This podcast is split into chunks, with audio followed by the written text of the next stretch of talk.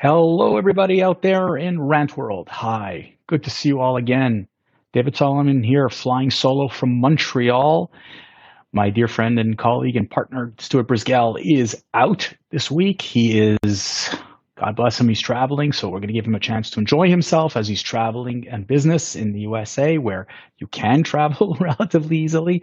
Um, I'm here at the helm today, solo, as I said and my first solo rant. And I decided today that I wanted to talk to you a little bit about what the new format, what the format's going to be going forward, but also today's rant. And we got some great feedback from the last rant that we did last week. I want to thank everybody who participated and really commented. It was our uh, first time doing it as, as a group, and we were three of us, and it was we, again great feedback from from folks. Really appreciate it, and keep sending them those comments in.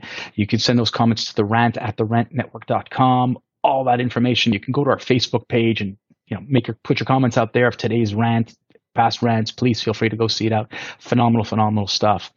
Now, here's the thing that I just want to share with you that we decided that the last rant went way too long, and we apologize for going on, but we had so many ideas and so many we just lost track of time.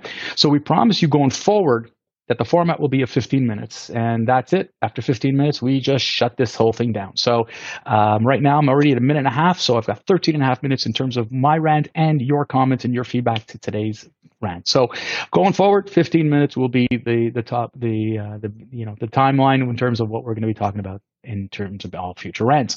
And again, if you have a subject matter that you want to hear about, what we wish to rant about, or what you would love to hear, comments or whatever, again, the rant rant at the rantnetwork.com. Send us your ideas, send us your topics. We have some like we have a whole bunch of them. We'd love to hear what you guys would love to hear our opinions about. And really it is our opinions and we'd love to share them with you.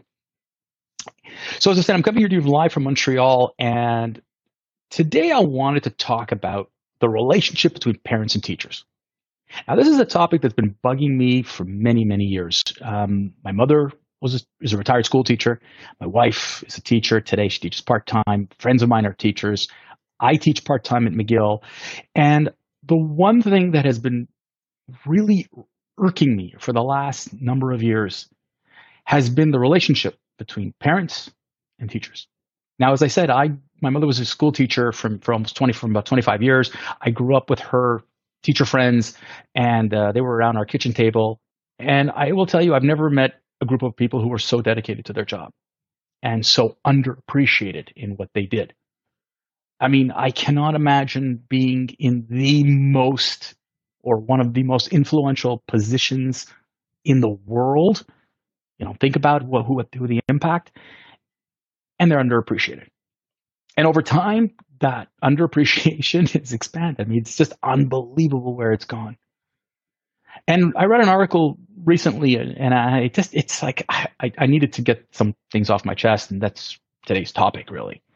So before I get into the rant, let me tell you a story about what happened to me personally and my relationship with teachers, and one teacher in particular, and what I think we should be expecting from our teachers. When I was uh, 18, I went to CEGEP, or community college here in Montreal, Vanier College, for those of you who've gone to Vanier back in the late 80s. And I decided I wanted to take a course on Shakespeare. I don't know what got into my head. I wanted to take Shakespeare. I liked it in high school, didn't get a lot out of it, but I couldn't wait to do it in CEGEP, where I could control my subjects. And here I was going to CEGEP. And I was warned don't dare take this guy's course. If you take this guy's course, his name was Dr. Keller, um, you'll never succeed. The guy's a tyrant with his marks and his grades, and you're, you're, you're finished. And you'll never go into university because he'll kill you. And, and on and on and on and on. And I'm like, be the stubborn person that I was. I said, yeah, I want to do this class. I want to do it, whatever. What's the worst that's going to happen to me? Well, I'll tell you what the worst that was going to happen to me was I wrote my first paper, submitted it, got a terrible mark. And I say terrible, I barely passed the damn thing. And he was being kind on a typewritten, yes, typewritten, not computer, but in a typewritten document, I had more red than black. And uh, here I was, I was devastated. I'm thinking, uh, what a mistake. Could I make a mistake and what have you? Went into his office and I said, I'm not here to argue with the remark. Believe me, learned that a long time ago, but I don't understand. I really don't understand. I'm totally at despair what I need to do to get out of this rut. Now, throughout high school, I struggled with English throughout elementary school, I, I, I did not have a great English education. There was a lot of changing school, a couple of changes schools, and I went to French immersion. I come to high school, never really learned how to write properly.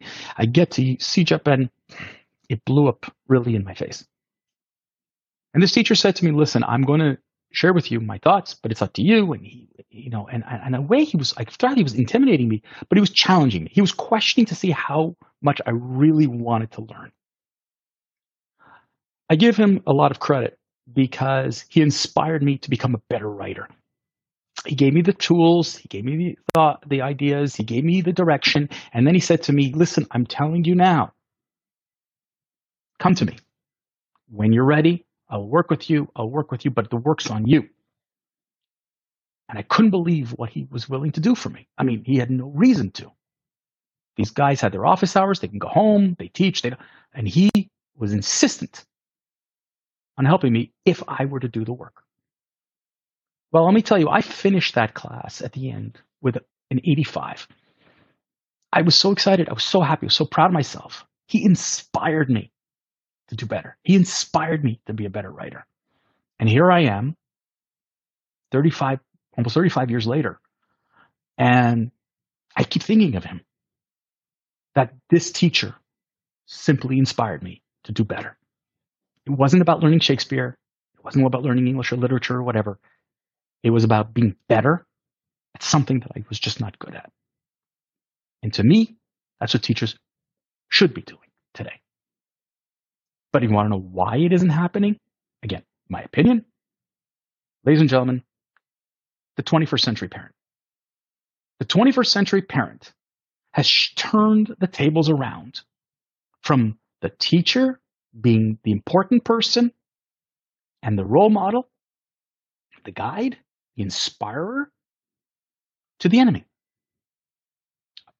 Where did we go wrong here? Where did we suddenly decide that the teacher is the enemy and not the ally? Parents have an unattainable level of expectations of what teachers should be doing.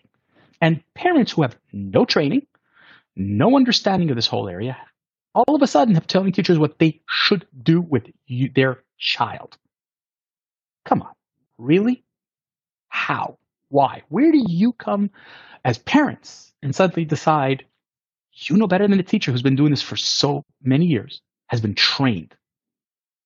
Look, folks, teachers who go into this profession, they're not doing this for the money. They're not doing this because they're going to get a rich quick. And you can complain all you want. They have it easy. They get weekends off, holidays, summers. It's an easy job. They only work part time. You have no idea. That's not even close. The amount of hours, dedication that they need to put in is unbelievable. It's unbelievable what they have to do to prepare for even a one hour class. I mean, I did this. I taught 13 weeks for three hours a day and I can't tell you how many hours I have to put into just preparing for each of those classes and what I do today still. So don't tell me it's easy. And the worst part is it's your children. They're impacting your children. And we've turned them into the enemy. We've turned teachers as if it they're and how could they be your enemy? They should be your ally. So what are the expectations? that a teacher should be disciplining or not disciplining a child. I mean, come on. There's discipline and there's no which which what do you want them to do? At your house, if they want to run the roost and if they want to write all over your walls and if they want to run havoc in your house, that's your problem. But in a classroom with so many hours uh, uh that they have to be with other kids, Teachers have to do something. And you cut them at the knees by saying, no, no, you can't discipline my child. Don't you dare do that. That's not your role. Or the complete opposite extreme of it is your role, and I'm not going to support you on that, you have to do 100% of it. You just made him an enemy. Values. I mean, come on. You got to be kidding me, right? You're going to expect the teacher to teach on their own all of the values that should be basic human values? How to deal with, you know, how to deal with others. We know kids get bullied in school. We know kids bully. We know kids can get along. They can't get along. And you want the teacher to do this how? What? On their own? All of this on by themselves? You want teachers to teach them all of these proper values? No. Then there's the opposite who say, don't you dare teach my child about that. That's not your role to do that. You know, you have no right to teach them about how to deal with other children. Well, what do you want them to do? Every day is with other children. How about being polite? We teach the kids to raise their hands. Even to this day, I have kids. They're university age. They're still raise their hand if they want to talk. And yet, no, the simple politeness of waiting your turn, please, thank you, hello, goodbye, all these things. No, no. Either we expect the teacher to do 100% on their own, or teach, expect the teacher to do nothing. Of, like, there's no rhyme or reason. Human decency. Come on. We want our teachers to do either way too much or nothing at all.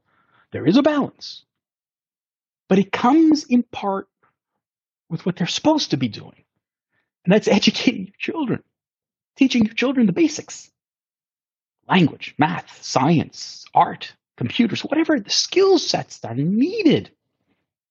And at the end of the day, inspire your children to go for more, do more, achieve more, wanting more. Teachers are expected to do all of these things on their own with a parent pointing a finger at their face, expecting more or less or not at all. It's crazy. Ladies and gentlemen, our parents today do not show any time or almost any time support for teachers. It's rare. I remember going for parent teacher interviews for my three children, and I heard p- teachers were scared to tell us stuff. And we, my wife and I used to say to them, It's cool. You could tell us the truth. Folks, they're petrified. They're petrified of telling you the truth because they're afraid you're not going to support them or you're going to blame them Remember the teacher's your ally. No, we're treating them like the enemy. We're blaming teachers when students are failing. We're blaming teachers when we're blaming teachers for everything. Come on, it's not the teacher. Maybe it's time to look at the mirror. The truth is sometimes harder to swallow. And frankly, it's hard when you hear that you're something you're something's up with your kid. I get it. We all get it. But would you rather hear the truth? Teachers today feel so underappreciated. Teachers today are running away from this profession because there's no return. And we're not talking about a monetary return, a personal, emotional, a feel good, nothing. There is zero. They're getting no return on their investment, which is your child's future, your child's education. Whether you pay for it or you don't pay for the education, whether you, we're all paying for it, but I'm saying private versus public, it doesn't matter. Your child is going to go to school for no less than 12 years if they go through high school, then there's university and whatever. And do you want your child to come out of there? How? If it doesn't start supporting the teachers, helping the teachers to educate your children, to make it easier for your kids to succeed, there's going to be no success. There's no way you can turn back the clock and start all over again.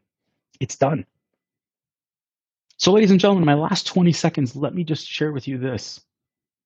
Today's teachers want to inspire your children, but they're uninspired when the parents are the obstacle and not the ally, and where the parents are making it harder to do their job.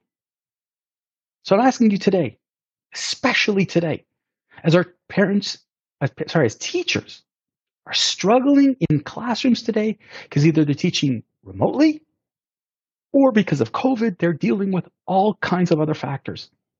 The emotional toll in classrooms today is at an all time high.